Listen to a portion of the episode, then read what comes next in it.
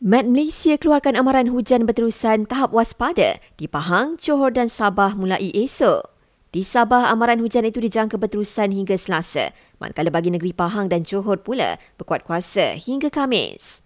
Sementara itu, banjir di Kelantan semakin buruk apabila lebih 3,900 penduduk kini berlindung di PPS. Di Terengganu, jumlah mangsa banjir juga meningkat kepada kira-kira 2,400 orang. Satu PPS dibuka di Perak menempatkan 80 mangsa banjir, manakala di Selangor hampir 70 orang. Dalam perkembangan berkaitan, lebih seribu anggota Jabatan Kesihatan Negeri Kelantan ditugaskan sepanjang musim tengkujuh yang kini memasuki gelombang kedua. Jelasnya, sejak banjir gelombang pertama bermula bulan lepas, lebih 3,000 kes di PPS telah direkodkan dan dirawat, membabitkan penyakit berjangkit, tidak berjangkit dan kecederaan ringan. Polis sudah mengarahkan hampir 30 penduduk berpindah sebagai langkah keselamatan susulan kejadian tanah runtuh yang berlaku di Puchong semalam.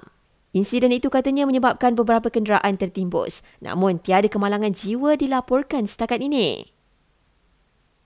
Keluarga calon SPM yang maut akibat dilanggar sebuah kereta di Ipoh Jumaat lalu layak menerima pampasan takaful berjumlah RM7,000.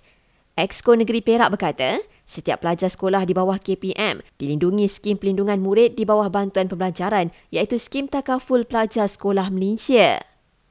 Sementara itu, Menteri Pendidikan berharap siasatan segera dapat dijalankan dan KPM sedia memberi khidmat sokongan kepada keluarga arwah pelajar tersebut sekiranya diperlukan.